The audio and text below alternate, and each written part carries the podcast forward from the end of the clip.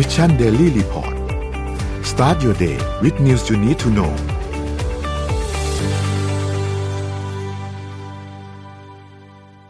สวัสดีครับยินดีต้อนรับเข้าสู่ Mission Daily Report ประจำวันจันทร์ที่ 24 มกราคม 2565 นะครับ วันนี้คุณอยู่กับเรา 3 คนตอน7โมงถึง8โมงเช้า สวัสดีพี่เอ็ม สวัสดีพี่ปิ๊กครับ สวัสดีค่ะ ครับผมเริ่มต้นวันแรกของสัปดาห์กันนะครับ เดี๋ยวเราค่อยๆ ไปอัปเดตตัวเลขต่างๆกันครับ แล้วก็ ช่วงเสาร์อาทิตย์ที่ผ่านมามีอะไรเกิดขึ้นบ้างนะครับ เดี๋ยวว่าเราจะมาพูดคุยกันนะครับ เดี๋ยวไปเริ่มต้นที่การอัปเดตตัวเลขครับ วันนี้ตัวเลขวัคซีนเนี่ยทางเว็บไซต์หลักของเขาเนี่ยนะครับ เหมือนกับว่าจะมีปัญหานะครับทำให้ไม่มีตัวเลขวัคซีนรายงานล่าสุดนะครับพวกเราก็จะเริ่มต้นกันที่ตัวเลขสถานการณ์ผู้ป่วยนะครับ ตอนนี้อยู่ในโรงพยาบาลปกติ 40,000 ท่านนะครับ อยู่ในโรงพยาบาลสนามประมาณ 43,000 ท่านนะครับ ก็รวมๆแล้วเนี่ยรักษาตัวโรงพยาบาลก็ประมาณ83,000ซึ่งต้องบอกว่าถ้าเทียบกับสัปดาห์ที่แล้วเองก็ไม่ได้เพิ่มขึ้นมามากนักนะครับ ถือว่าเป็นตัวเลขที่ค่อนข้างโอเคเพราะว่าโอเคเรามีผู้ติดเชื้อต่อวันเยอะก็จริง แต่ว่าเรารักษาหายก็เยอะเช่นเดียวกันนะครับทำให้โรงพยาบาลเองก็ไม่ได้รับภาระหนักมากนะครับรวมถึงตัวเลขผู้เสียชีวิตเองก็ยังอยู่ที่หลักสิบนะครับ ถือว่าเป็นตัวเลขผู้เสียชีวิตที่ไม่ได้สูงเมื่อเทียบกับตัวเลขของผู้ติดเชื้อนะครับ ก็ยังโอเคนะครับ ผู้ป่อาการหนักอยู่ที่ 564 นะครับ second ช่วยใจอยู่ที่ 122 นะครับนี่คือสถานการณ์ผู้ป่วยนะครับ เราไปดูถัดไปที่ตัวเลขของตลาดหลักทรัพย์ครับล่าสุดอยู่ที่1,652.73นะครับจริงๆเป็นสีแดงนะครับ ติดลบ0.26%นะครับเมื่อช่วงวันศุกร์ที่ผ่านมานะครับหุ้นต่างประเทศครับดาวโจนส์ครับติดลบ 1.30%นะครับ NASDAQ ติดลบ 2.72% NYSE ครับติดลบ 1.60%นะครับฟุตซี่ติดลบ 1.20%และห่างเสงครับบวกขึ้นมา 0.05%นะครับ ราคาน้ำมันดิบครับเดี๋ยววันนี้เราพูดคุยเรื่องของราคาน้ำมันดิบกันด้วยนะครับ ว่าอาจจะมีสิทธิ์ที่เราจะได้เห็นตัวราคาน้ำมันดิบมันพุ่งสูงขึ้นไปนะครับ WTI ตอนนี้ปรับตัวลดลงเล็กน้อยครับ 0.48 ติดลบ 0.48%นะครับ 85.14 นะครับ แล้วก็ Brent crude oil นะครับ ติดลบ 0.55 นะครับนนยังอยู่ไหมเอ่ยโอเค ตอนนี้เหมือนสัญญาณนนจะมีปัญหาเล็กน้อยนะครับอาจจะยังยังอยู่ค่ะจะอยู่ปกตินะค่ะเมื่อเมื่อกี้พอดีเมื่อกี้เหมือนจอมันดับไปนิดนึงแต่ว่าโอเค ไปต่อฮะ ราคาทองคำครับ ติดลบ 0.21%นะครับอยู่ที่ 1,835.38 นะครับ และคริปโตเคอเรนซีครับ เริ่มต้นกันที่บิตคอยครับ ก็หลังจากที่ช่วงเสาร์อาทิตย์ที่ผ่านมาเราโอ้โห ทุกคนที่ถือบิตคอยอยู่น่าจะรวมถึงคริปโตคนอื่นด้วยน่าจะหนักหน่วงมีการ cut loss กันไปหลายท่านนะครับ ก็บิตคอยตอนนี้อยู่ที่ประมาณ 36,000แล้วนะครับ ขึ้นมาประมาณหนึ่งแล้วนะครับ ในตารางนี้35,000อยู่เมื่อคืนนี้นะครับ แต่ว่าณปัจจุบันขึ้นมาประมาณ36,000แล้วนะครับ Ethereum ก็ยังอยู่ที่ประมาณ 2,000 ต้นๆนะครับ ถึง 2,500 นะครับบ i แ a น c e ที่ประมาณ 370 380 นะครับ Solana อยู่ที่ 97 นะครับ Cardano 1.09บิตครับคอย10.14 นะครับ ก็ต้องบอกว่าภาพรวมของคริปโตเคอเรนซีช่วงเสาร์ที่ผ่านมาเนี่ยมันร่วงลงไปเยอะมากนะครับ เป็นตลาดที่น่ากลัวจริงร่วงลงไปแล้วยังร่วงอีกนะครับ ก็ ต้องพิจารณากันให้ดีๆนะครับ ว่าตอนนี้การลงทุน DCA ต่อไปไหมยังเป็นไปตามแผนอยู่หรือเปล่านะครับ ต้องมีการปรับเปลี่ยนแผนยังไง ก็ลองดูในเรื่องของการลงทุนกันนะครับ นี่คือตัวเลขทั้งหมดครับที่ติ๊กต่อสแตทได้เลยครับ อ่า เดี๋ยววันนี้เหมือนเดิมครับวันจันทร์เราจะมีสแตทมาให้ดูกันนะครับ ก็มีอะไรที่น่าสนใจบ้างเอาไปดูกันครับสแตทวันนี้นะครับ เริ่มต้นจากตัวของโอ i ครอนก่อนนะครับ ก็เป็นที่ คุ้นเคยกันอยู่นะว่าเวลาหน้าหนาวทีไรเนี่ย การแพร่ระบาดไม่แพร่ระบาย แพร่ระบาดของโควิดและต่างๆมันจะเยอะนะครับ ดูตัวเลขของตัวผู้ติดเชื้อโอไมครอนในเดือนมกราคมนะครับ ก็คือสูงสุดเป็นประวัติการตั้งแต่มีโควิดมาเลยนะครับ อันนี้คือที่สหรัฐอเมริกานะครับ ก็เป็นช่วงที่แต่ช่วงนี้ที่นั่นเป็นหน้าหนาวด้วยนะครับ ยังไม่หมดดีทีเดียวเพราะหน้าหนาวจะจบจริงๆก็ประมาณสัก สิ้นกุมภาเพราะฉะนั้นเนี่ยต้องดูต่อไปว่าในเดือนกุมภาพันธ์เนี่ยตัวเลขผู้ติดเชื้ออแล้วจะทำให้เกิดปัญหาแรงงานช็อตเตจเนี่ยจะจะเพิ่มขึ้นหรือเปล่านะครับอะต่อมาครับ อันนี้เป็นเรื่องขององค์กรที่ผู้บริโภคอย่างเราเนี่ย ตอบแบบสอบถามว่าเขารู้สึกไว้วางใจหรือเชื่อถือได้แค่ไหนนะครับ ในอุตสาหกรรมต่างๆนะครับ สีเขียวเนี่ยตอบว่าเชื่อ สีแดงตอบว่าไม่เชื่อ สีเทาเนี่ยบอกว่ากลางๆนะครับ ผมจะไล่ให้ทีละตัวแล้วกันเพราะว่านี่น่าสนใจมาก บอกว่าองค์กรที่ดูแล้วไม่น่าเชื่อถือเลยที่สุดนะครับ ก็คืออ่ากลุ่มที่เรียกว่า social media หรืออ่าเฟซบุ๊กอะไรหรืออะไรแพลตฟอร์มต่างๆ ที่เราใช้กันนี่แหละนะครับครับประชาชนเชื่อถือแค่สิบเจ็ด เปอร์เซ็นต์เท่านั้นคืออันล่างสุดนะครับ อันล่างสุด แล้วก็เราลงมาก็คือกลุ่ม media ต่างๆนะครับ แล้วก็อันดับสามจากท้ายก็คือรัฐบาลของประเทศตัวเองนะครับ อันดับสี่คือบริษัทพลังงาน อันดับห้าคือห้านี่คือจากบ๊วยที่เขาไม่เชื่ออ่าห้านี่คือจากท้ายนะครับ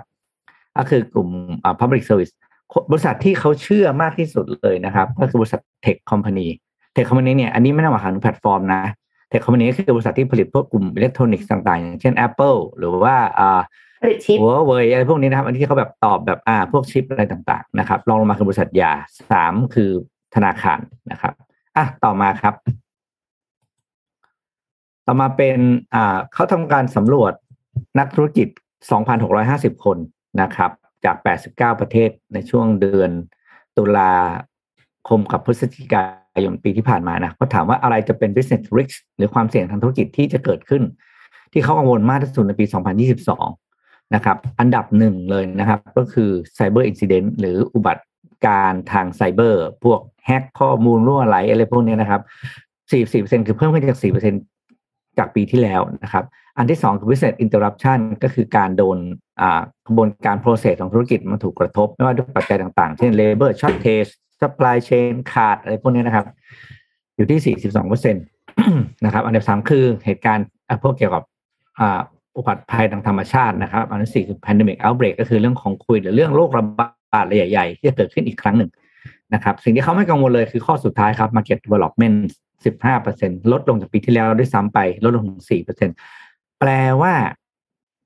ทุกคนรู้แล้วว่าการเปลี่ยนแปลงในเรื่องของตลาดความต้องการผู้บริโภคเป็นเรื่องปกติ ไม่มีใครกลัวแล้ว พร้อมจะรับมือแล้วนะครับ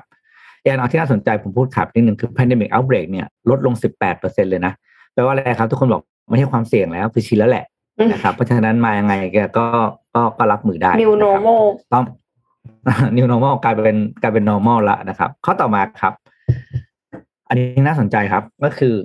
สแตทนี้ชื่อว่า the end of natural population growth ก็คือประเทศไหนบ้างที่อัตราการเสียชีวิตมากกว่าอัตราการเกิด ในประเทศนั้นๆในแต่ละช่วงปีนะครับ สิ่งที่น่าสนใจก็คืออ่าช่วงสีเหลืองเนี่ย อ่าสีเหลืองก็คือช่วงตั้งแต่ก่อน ปีหนึ่งเก้าเก้าศูนย์จะมีเหลืองออกกับเหลืองเข้มเนาะครับแล้วก็เหลืองเหลืองเข้มคือ90ถึง2020คือยุคของเราเนี่ยนะครับ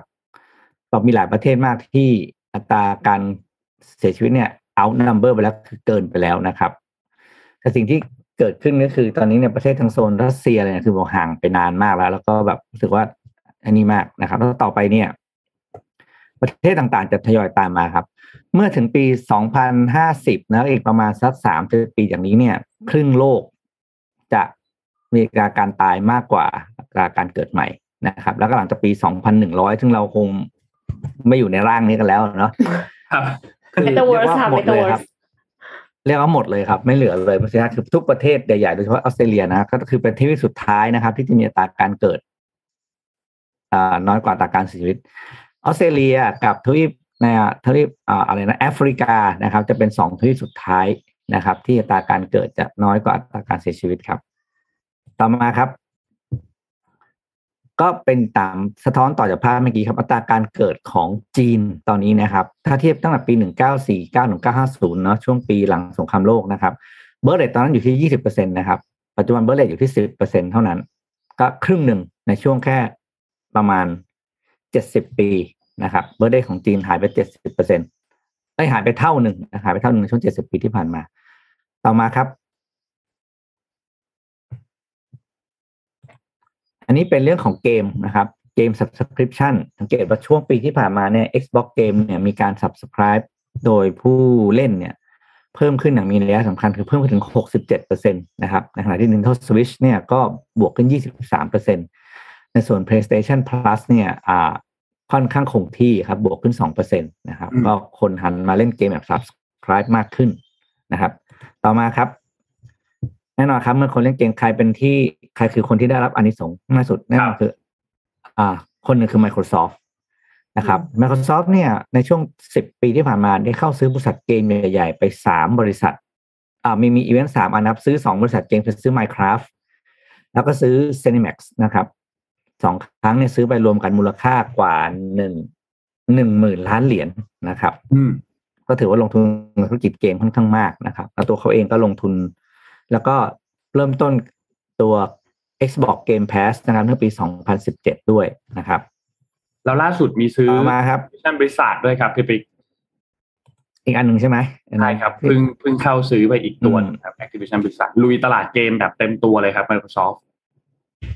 อืมอืมครับอะต่อมาครับ อันนี้เป็นคำถามที่น่าสนใจมากเลยนะว่า NFT กับเกมเนี่ย อ่าคริปเขาเรียกว่าเกมครับจานที่ชื่อว่าเกม over for crypto NFT in games ก็คือ developer เกมจะให้ความสำคัญหรือเปิดรับคริปโตและ NFT แค่ไหนอย่างไรนะครับ ก็จากชาร์ตนะครับเขาเทียบกันนะคริปโตเคอเรนซีกับ NFT เนี่ย ส่วนใหญ่เลยนะคือ70%อัพทั้งสองอันนะครับ คือ70กับ72%เนี่ยบอกว่าไม่สนใจคือจะไม่รับ NFT ในเกมอืมนะครับ ไม่สนใจคริปโตเป็นของ NFT ทั้งนั้น มีแค่6ถึง7%เท่านั้นที่บอกว่าสนใจมาก แล้วก็สีม่วงก็คือบอกค่อนข้างอ่าขอขอดูก่อนเป็นในทาง somewhat interest คือสนใจนิดหน่อยแล้วกันเนาะมีเพียงแค่หนึ่งเปอร์เซ็นต์นะครับ ที่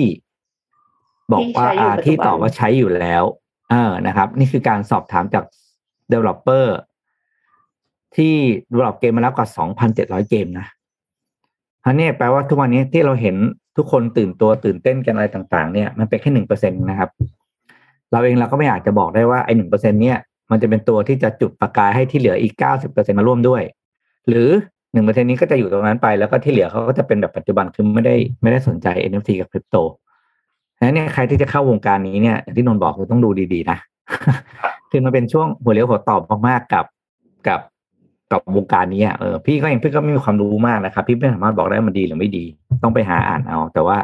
นี่แหละเป็นตัวที่บอกว่าค่ะ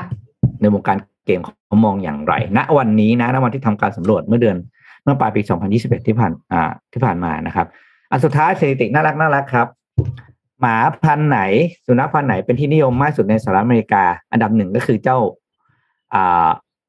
Labrador Retriever นะครับแชมป์เก่านะครับไม่เปลี่ยนแปลงอันดับสอง French Bulldog คือหมาพันธุ์ที่ได้รับความนิยมเพิ่มขึ้นสูงสุดนะครับ19%คือแซงโค้งจากปีที่แล้วที่ไม่ติดอันดับนะครับ มาเป็นนี่แหละครับเจ้าตัวในภาพนี่แหละอ่านะครับ French Bulldog บวกขึ้น 19%อันดับสาม German Shepherd หรือที่เราเรียกกันติดปากว่า Alsatian นะครับอันสี่ Golden Bulldog Poodle Beagle Beagle ตกอันดับครับปีนี้ ลดลดลง3%แล้วก็ Rottweiler แซงขึ้นมานะครับพอกีไม่ติดเป็นสแตทไม่ติดขอเกมไม่อ่าติดแล้วก็อ่าคอกกี้ไม่ติดอ่านะครับ อ่าก็เป็นสแตทของวันนี้ครับ ค่ะเอ่อตะกี้นี้พี่ปิ๊กพูดถึง NFT แล้วก็ในวงการเกมเนี่ยมีแค่หนึ่งเปอร์เซ็นเท่านั้นเองที่ใช้แล้ว แต่ว่าล่าสุดค่ะมีข่าวเกี่ยวกับ NFT ในโซเชียลมีเดียค่ะ NFT หรือว่า non fungible token เนี่ยเป็นรูปแบบของสินทรัพย์ดิจิทัลที่ไม่สามารถทำซ้ำได้ จำเป็นต้องเป็นของชิ้นเดียวกันเท่านั้น มีจำนวนจำกัดตามที่เจ้าของผลงานกำหนดไว้อย่างเช่น รูปวาดก็คือมีอันเดียวเลยอย่างเงี้ยนะคะ โดยที่มีการซื้อขายผ่านบล็อกเชนซึ่งเป็นระบบที่ค่อนข้างน่าเชื่อถือ แล้วก็มีผู้คนในแพลตฟอร์มช่วยกันตรวจสอบ เพื่อแสดงให้เห็นว่าเจ้าของผลงานเนี่ยผู้ซื้อผลงานเนี่ยเป็นเจ้าของผลงาน NFT ชิ้นนั้นจริง ๆ ส่วนใหญ่ก็คือจะเป็นการซื้อขายผลงานศิลปะจากศิลปินต่างๆ โดยเฉพาะภาพดิจิทัลไฟล์เพลง วิดีโอไปจนถึง item ในเกม ธุรกิจซื้อขาย NFT ก็กำลังเป็นที่นิยมในขณะนี้นะคะ ล่าสุดค่ะ Twitter เนี่ยประกาศให้ทดสอบ feature ใหม่ สามารถนำผลงาน NFT ของผู้ใช้งานเป็นเจ้าของอยู่เนี่ย มาแสดงเป็นโปรไฟล์ได้แล้วค่ะ ก็คือมาอวดนั่นเองนะคะ เอามาขิงอืมได้ ถ้าสมมุติว่าคุณใช้ iOS ต้องใช้ iOS ก่อนนะคะ แล้วก็ ต้องเป็นผู้ที่ใช้สมัครบริการรายเดือนนะคะ ก็คือ Twitter Blue สถานะของฟีเจอร์นี้เนี่ยอยู่ในขั้นตอนการทดสอบที่ Twitter ที่เรียกว่า Lex นะคะรูป NFT ที่รองรับตอนนี้มีเฉพาะภาพนิ่ง หรือว่า JPEG หรือ PNG ที่อยู่บนบล็อกเชน Ethereum โดยการใช้งานเจ้าของ NFT จะต้องเชื่อมต่อกระเป๋าเงินคริปโต กับบัญชี Twitter เพื่อที่จะสร้างรูป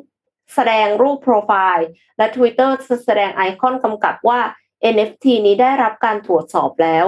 ว่าบุคคลดังกล่าวเป็นเจ้าของจริง ๆ ซึ่งผู้ใช้งานทุกคนไม่จำกัดว่าจะต้องเป็น Twitter Blue ที่จะเห็นไอคอนนี้ คือคนที่จะตั้งและขิงได้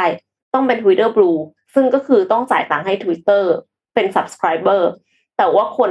ทุกคนที่เล่น Twitter จะสามารถเห็นสิ่งนี้ได้ค่ะ ก็เป็นเหมือนช่องทางในการโฆษณาอย่างหนึ่ง ในฝากฝั่งของ Meta ค่ะ Financial Times ก็รายงานว่า Meta กำลังพัฒนาระบบของ Facebook และ Instagram ให้รองรับการมาถึงของ NFT นะคะ โดยเริ่มต้นที่การอนุญาตให้ผู้ใช้สามารถเปลี่ยนรูปโปรไฟล์ของตัวเองมาเป็นรูปภาพ NFT ที่ซื้อมาได้ก็คือเช่นเดียวกันกับ Twitter นั่นเองค่ะ ยิ่งไปกว่านั้นเนี่ยอาจจะให้สามารถนำผลงาน NFT ของตัวเองมาวางขาย เปิดเป็นตลาดซื้อขายงานศิลป์ NFT บน Facebook อีกด้วย โดยอาจนำกระเป๋า Novi Wallet ที่พัฒนาขึ้นมาเนี่ยใช้เป็นกระเป๋ากลางของแพลตฟอร์ม ส่วน Instagram อาจใช้เป็นส่วนจัดโชว์งานศิลป์เพื่อให้คนสนใจกดซื้อผ่านลิงก์ไปยังหน้าร้านบน Facebook นั่นเองค่ะ ทั้งนี้จากรายงานเนี่ยเขากล่าวเสริมอีกว่า ประเด็นนี้เนี่ยยังอยู่ในช่วงของการเริ่มต้นการทดลองภายในเมตาเอง แล้วก็มีโอกาสที่จะเปลี่ยนแปลงไปได้เรื่อยๆ ยังไม่แน่ใจว่าในที่สุดเราจะออกมาเป็นรูปแบบไหนนะคะ แต่ว่ายังไงเมตาก็ไม่น่าจะปล่อย NFT ไปอะคะ่ะ น่าจะเข้ามาร่วมอย่างแน่นอนนะคะ ซึ่งปัจจุบันตลาดซื้อขายผลงาน NFT ขนาดใหญ่ที่ได้รับความนิยมเนี่ยคือ OpenSea.io เนื่องจากผลงานเนี่ย จ้าของผลงานสามารถอัปโหลดและวางขายได้ โดยที่ไม่เสียค่าธรรมเนียม ถ้าซื้อขายผ่านโพลีกอนก็ลองเข้าไปดูกันค่ะ ใครที่สร้าง NFT แล้วนะคะ ไม่แน่ใจว่ามีใครได้ขายหรือว่าซื้อ NFT บ้างคอมเมนต์มาบอกเราหน่อยนะคะ แชร์ประสบการณ์กันนิดนึงค่ะ อืม น่าสนใจฮะ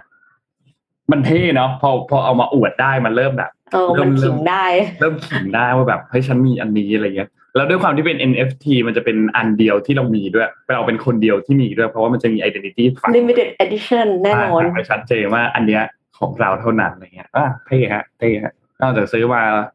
คิดเป็นเรื่องของลงทุนแล้วคิดเป็นเรื่องของการขิงก็ไม่เสียหายฮะก็คุ้มค่าก็คุ้มค่าที่จะขิงนะใช่ไหมครับผมเราพามาดูเรื่องของโควิดกันต่อนิดนึงครับ ข่าวโควิด ตอนนี้เนี่ยล่าสุดของ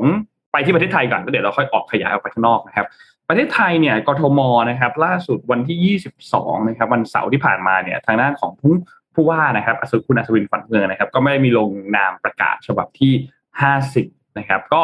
แน่นอนครับยังคงสั่งปิดสถานบริการสถานบันเทิงผับบาร์คาราโอเกะยังคงปิดชั่วคราวอยู่นะครับ แล้วก็มีผลตั้งแต่วันนี้เป็นต้นไปก็คือวันที่ 24 วันจันทร์นะครับ ก็รายละเอียดก็จะมีคร่าวๆประมาณนี้ครับก็คือเรื่องของอันแรกคือเรื่องของ SHA plus นะครับก็คือการดื่มสุราในร้านอาหารนะครับ ก็จะเปิดได้เฉพาะร้านที่ได้รับตัวมาตรฐานตัวนี้แล้วเท่านั้นนะครับ ซึ่งมาตรฐานตัวนี้เนี่ยก็จะเป็นของทางด้านของกระทรวงสาธารณสุขนั่นแหละนะครับ มีมาตรการความปลอดภัยต่างๆนะครับสถานบริการที่เป็นสถานบันเทิงผับบาร์คาราโอเกะต่างๆ ก็ยังคงไม่สามารถที่จะปิดได้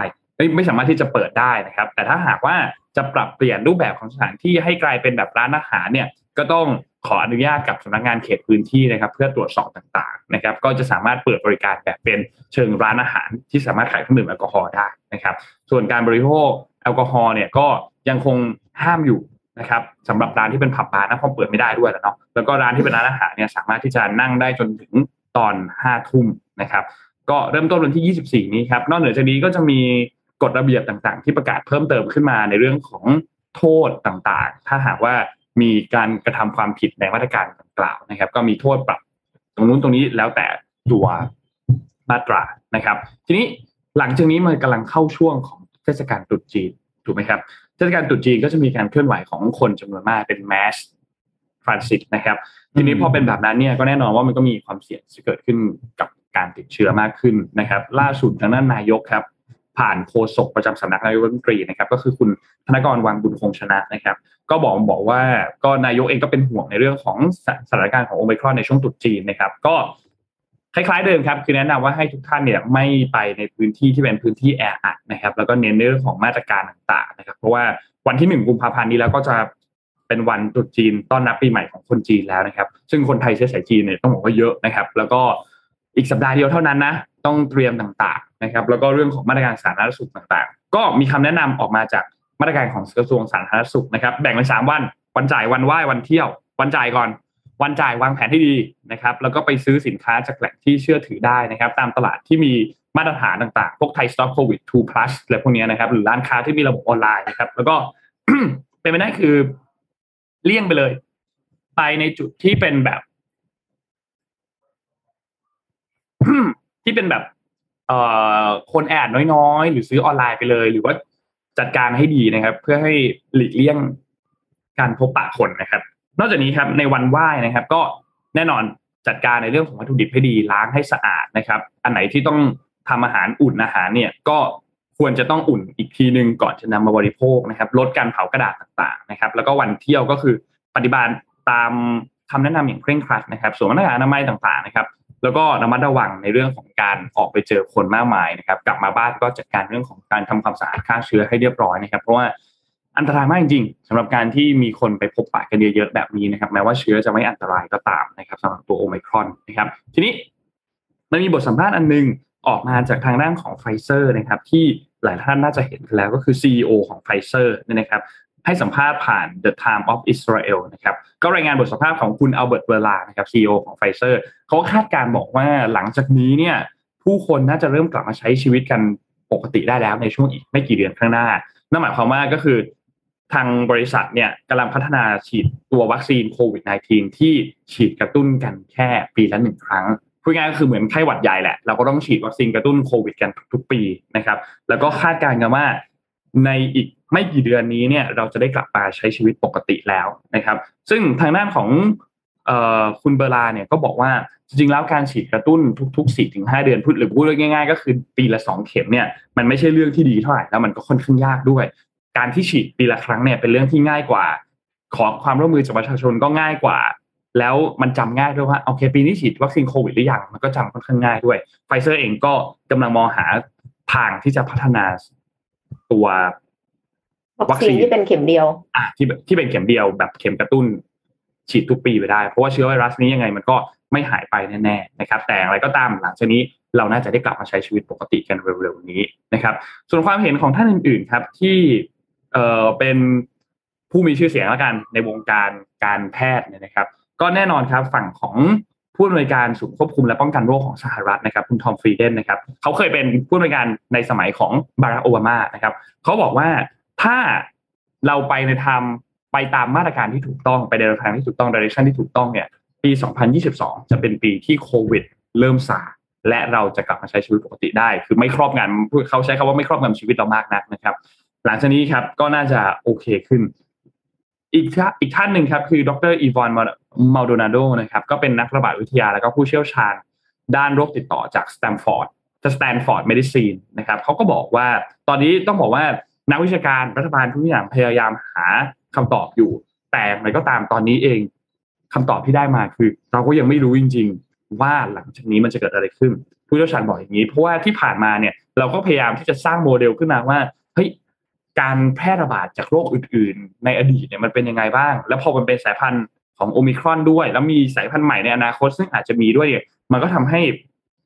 สิ่งที่เราคาดเดามาเนี่ยมันไม่มีใครฟันธงว่ามันจะเกิดขึ้นแบบนั้นแน่นอน นะครับ อย่างแรกเลยคือ มันไม่มีใครคิดถึงโอมิครอนเลยว่าโอมิครอนกำลังจะมา แต่จริงๆแล้วเนี่ยเราก็ไม่คาดว่ามันจะเกิดขึ้นแบบที่เราเห็นแบบนี้คือมีการระบาดพุ่งสไปค์ขึ้นมาอีก แต่มันไม่ได้รุนแรงนะครับ ก็ทำให้หลังจากนี้ก็ต้องติดตามกันต่อไปนะครับว่าจะเป็นยังไงต่อนี่เป็นความเห็นของผู้เชี่ยวชาญส่วนหนึ่งเท่านั้นนะครับ แต่หวังว่าเนาะปีนี้เราจะได้กลับมาใช้ชีวิตแบบปกติกันแล้วจริง ๆนะครับค่ะ อยากไปเที่ยวแล้วค่ะ จริงฮะ ไม่ได้เที่ยวมาหมายถึงว่าแบบไม่ได้ไปต่างประเทศมาตั้งแต่กลางปีสองพันสิบเก้าตอนนี้สองพันยี่สิบสองแล้วต่างประเทศนานมากจำไม่ได้แล้วเลยฮะแล้วลืมทุกความรู้ตัวสึกที่พี่ก็คิดว่าซัมเมอร์นี้อะน่าจะได้เดินทางกันแล้วนะ ถ้าจะไปไหนกันอะไม่ว่าจะเป็นหมายถึงว่าญี่ปุ่นกลับมาแบบอะไรไม่ต้องนะพี่กักคิดว่านะตัวในสุอะไรด้วยพี่เองอะอืม ช่วงนี้มาตรการเปลี่ยนตลอดด้วยครับสำหรับคนที่ต้องเดินทางไปต่างประเทศแล้วเดินทางกลับมามาตรการก็จะเปลี่ยนไปเปลี่ยนมาตลอด เพราะว่ามันก็ขึ้นอยู่กับว่าสถานการณ์ของตอนนั้นก็ เช็คกันดีๆครับสำหรับใครที่จำเป็นต้องเดินทางไปต่างประเทศจริงเออเหมือนมีพี่ปิ๊กมีเรื่องราวเกี่ยวกับเอ่อความปลอดภัยบนท้องอ่าถนนใช่ไหมคะเดี๋ยวเดี๋ยวพี่อ่ามีมีเรื่องพอดีพี่เขียนพี่ไปเจอ report ตัวหนึ่งน่าสนใจมากครับของ Zutobi แล้วก็มันก็เผอิญบังเอิญมันเกี่ยวข้องกับเหตุการณ์ที่ๆบ้านเรา ที่บ้านเราพอดีก็คือเอ่อมีมีผู้เสียชีวิตนะครับ จากการข้ามถนนบนทางม้าลายนะครับอืมซึ่งเป็นเหตุการณ์ที่น่าเศร้ามากเลย ก็พอดี report ตรงนี้ครับอาฝากเอาขึ้นมาได้เลยครับเป็น report ที่เขาทำการสำรวจแล้วก็สรุปมาเขาใช้ชื่อว่าประเทศไหน ที่เป็นประเทศที่ปลอดภัยและอันตรายที่สุดสำหรับการขับรถนะครับ ข้อมูลเนี้ยได้มาจากเว็บไซต์ Rising Sun Chat Sun Chat Word นะครับ โดยหน่วยงานที่สำรวจเนี่ยก็คือบริษัทซูโทบีซูโทบีเนี่ยบริษัทที่เขาเก็บข้อมูลความปลอดภัยบนท้องถนนอยู่แล้วเป็นประจำทุกปีนะครับอะไปเลยครับ ข้อมูลเนี่ยบอกว่าปกติโดยโดยปกติเลยนะครับ ก็คือจะมีผู้เสียชีวิตยี่สิบคนนะครับเอาขอโทษผู้บาดเจ็บและเสียชีวิตเนี่ยยี่สิบคนทุกๆสามสิบวินาที ทุกทุกสามสิบวินาทีนะครับ บนโลกนี้นะครับ จะเกิดเหตุการณ์ที่เราไม่อยากให้เกิดเกิดขึ้นนะครับ แล้วก็ไม่เพียงแค่เฉพาะผู้ขับขี่รถยนต์เท่านั้นนะครับ ผู้โดยสารมีผู้โดยสารก็เรียกประชาชนที่เดินไปเดินมาอยู่เพเดสเตรียนเนี่ยที่เดินไปเดินมาอยู่ข้างทางเนี่ย อีกเจ็ดร้อยห้าสิบคนต้องได้รับผลนะครับ จากอุบัติเหตุบนท้องถนนด้วยทุกวันนะครับเจ็ดร้อยห้าสิบคนทุกวันทั่วโลกนะครับ ต่อมาครับซูโทบีเนี่ยเขาก็เลยทำการสำรวจนะครับ โดยเก็บข้อมูลด้านต่างๆนะครับ ที่มาประกอบเพื่อเป็นการให้คะแนนความปลอดภัยแล้วก็ความปลอดภัยในการขับขี่นะครับ ข้อมูลนี้เนี่ย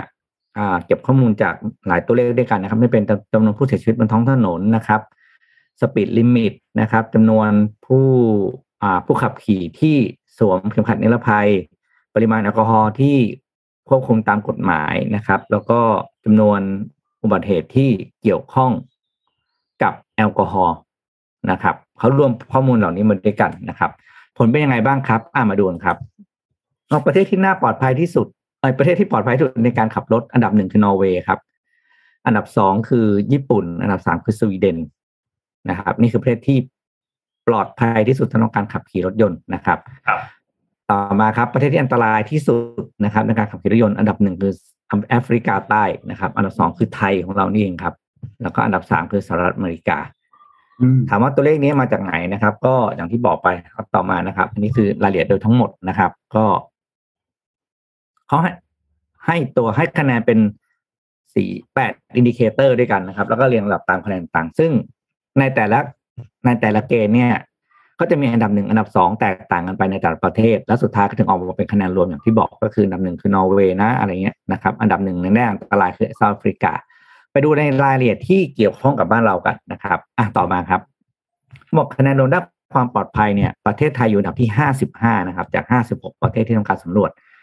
ก็คือรองบวยครับ คือทุกข้อรวมกันแล้วเนี่ย ไทยอยู่ที่อันดับรองสุดท้ายนะครับอะสไลด์ต่อมาครับ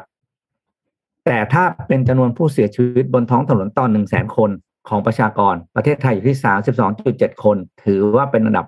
หนึ่งมากที่สุดในโลกครับ อันนี้คือสิ่งที่น่าตกใจมากเลยนะครับ คือจำนวนผู้เสียชีวิตสามสิบสองจุดเจ็ดคนต่อประชากรหนึ่งแสนคน มากที่สุดในโลก คือแล้วก็ทิ้งห่าง